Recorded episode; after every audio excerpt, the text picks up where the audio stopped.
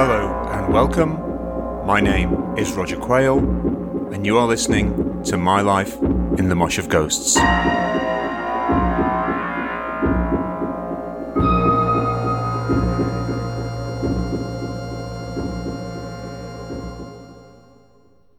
Hi there, it's Roger Quayle back again with another episode from My Life in the Mosh of Ghosts. Thanks for joining me. Today's podcast is about a band called The Push. Me and my friends were somewhat obsessed with The Push in the summer of 1978. So, having seen them on Tuesday night with Cabaret Voltaire, naturally enough, we decided to go and see them again on Saturday night at Sheffield University. So here we go. It's Gig 10. The Push, supported by Double Life, at Sheffield University on Saturday, the 19th of August, 1978. Vinner throws the best parties. Like a junior Jay Gatsby, he holds court at his parents' lofty Victorian house in Burngreave. We're a largely well brought up well behaved bunch. No one's discovered drugs yet. But there's a daft Ruttles inspired joke which involves acting high while smoking tea through a pipe. But mostly, we like drinking, dancing, and snogging. The library come study is the place to be if you are hoping for some groping. It's an adolescent update of the Operation game as fervent teens try to perform tonsillectomies on each other in the hushed fug. Lust among the fusty stacks. Next door, the living room is designated for dancing. The furniture is pushed back, ornaments are hidden for safekeeping.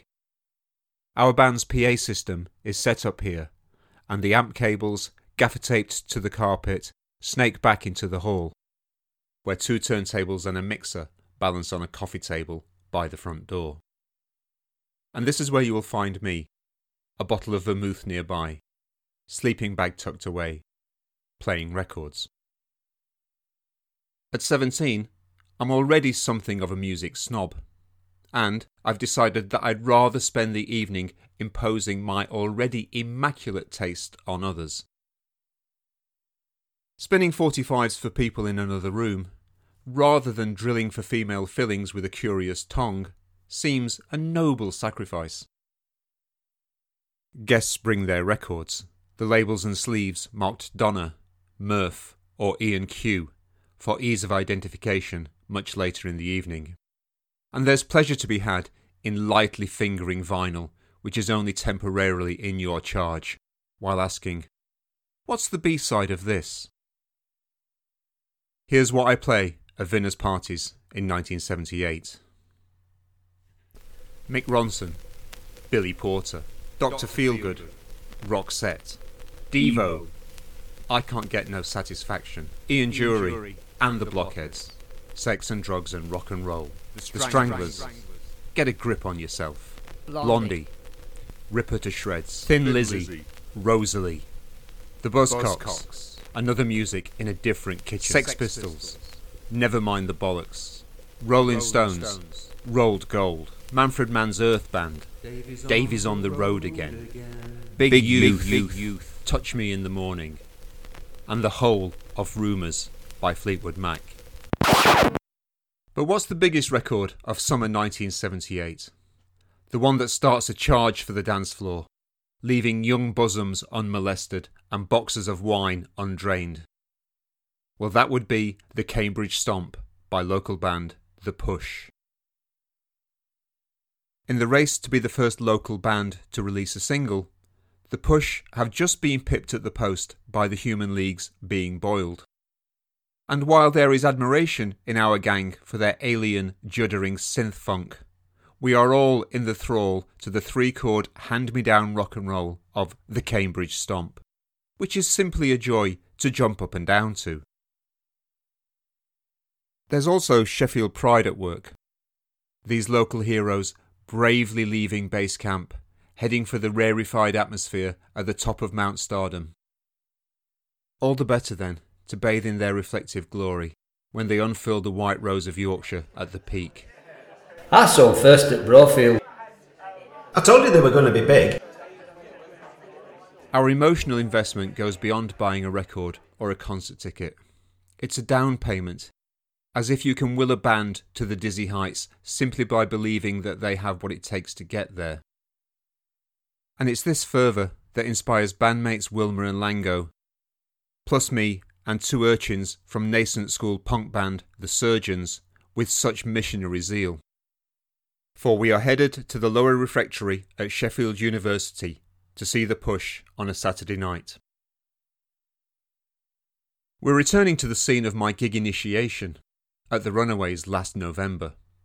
So tonight will be my 10th concert. Also, the Push will become the first band that I've seen twice, having seen them just four days ago at the Limit. Wilmer and Lango are seeing them for the third time in as many weeks. Those bank of willpower notes are piling up. This is the Push's biggest gig to date, and it is being broadcast live on local station Radio Hallam. Our MC for the evening is Monday Night Rock Show host Colin Slade. I like him. He's introduced me to Patti Smith and horses. Nevertheless, there's an odd disconnect between the voice I'm used to on the radio young, cool, assured and the chap on stage bearded, portly, the last Bachman Turner Overdrive Toby jug on the merchandise stand. Colin Slade introduces the support band Double Life. I like to think that I'm pretty open minded when it comes to opening acts. From John Cooper Clarke's machine gun punk poetry to Cabaret Voltaire's Dada experiments in music concrete.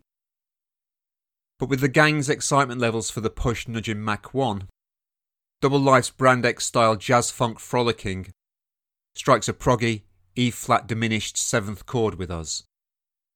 There's no doubt that these musos have more chops than a Bruce Lee film, but their chosen medium is pure tedium. The two punks from the surgeons eye us suspiciously. We're missing Starsky and Hutch for this? Colin Slade is back on stage. Sheffield, are you ready? Tonight, we're going to give you the push. Founder member Ray Ashcroft is an actor working at the Crucible.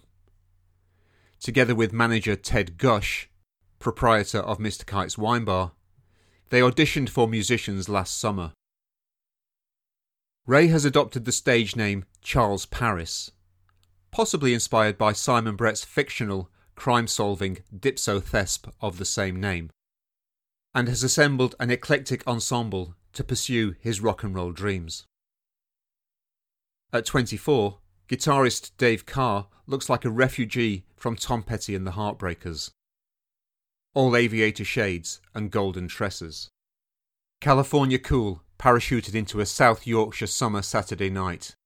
Casually chiming licks from a covetable Les Paul Gibson gold top.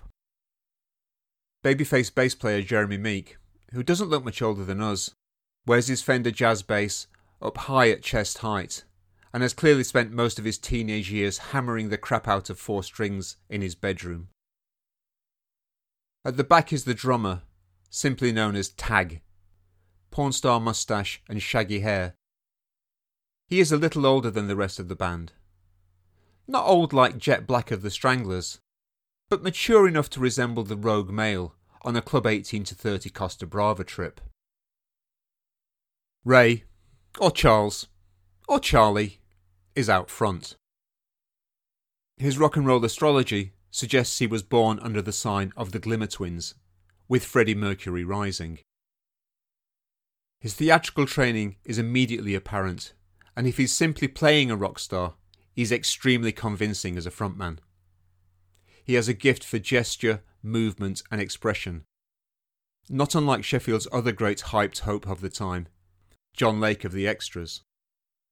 But while Lake's mirror reflects Bryan Ferry as the fairest of them all, Ashcroft's looking glass lies shattered, with jagged fragments of Jagger, Johnny Rotten, and even Robert Plant scattered about. Down the front, we're loving it. In honour of our latest Stones inspired band incarnation, we've tossed a homemade Letraset Aftermath badge up on stage. Charlie picks it up. Charlie puts it on. Result. The push tear through Can't Stop Maureen, which is more fun than a plague of Boomtown rats, then take it down a gear for the white boy reggae of Front Room Revolution, before embarking on an epic call and response rendition of Van Morrison's Speak and Spell classic Gloria. Three feet from the thundering bass bins, the young punks cheer up. Is this a Patti Smith cover?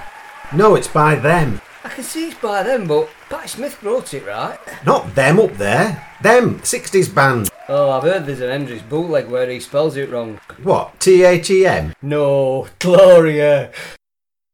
There's a suspicion that the Push are merely a pub rock vehicle. Maybe a 72 Vauxhall Viva? Souped up with a new wave respray, all amphetamine alloys and pogo faster stripes.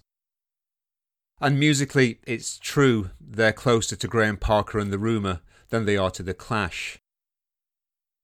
But after 1977, the world is full of old red roosters in spring chicken feathers, freshly seasoned for the post punk gravy train.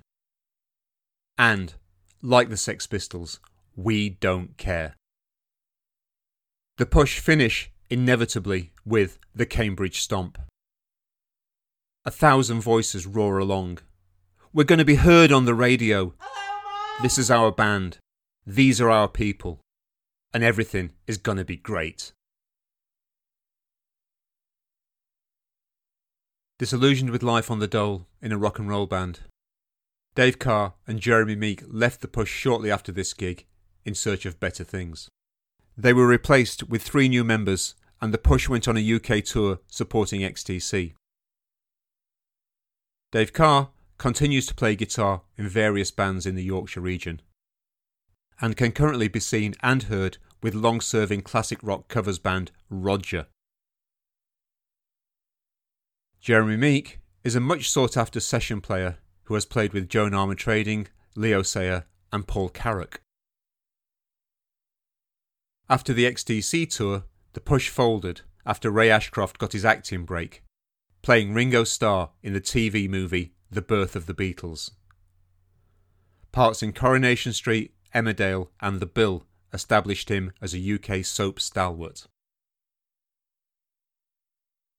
The drummer Tag's whereabouts are still unknown. Thank you for listening to My Life in the Mosh of Ghosts. My name is Roger Quayle. Please join me again soon for another episode. Thank you, and bye bye.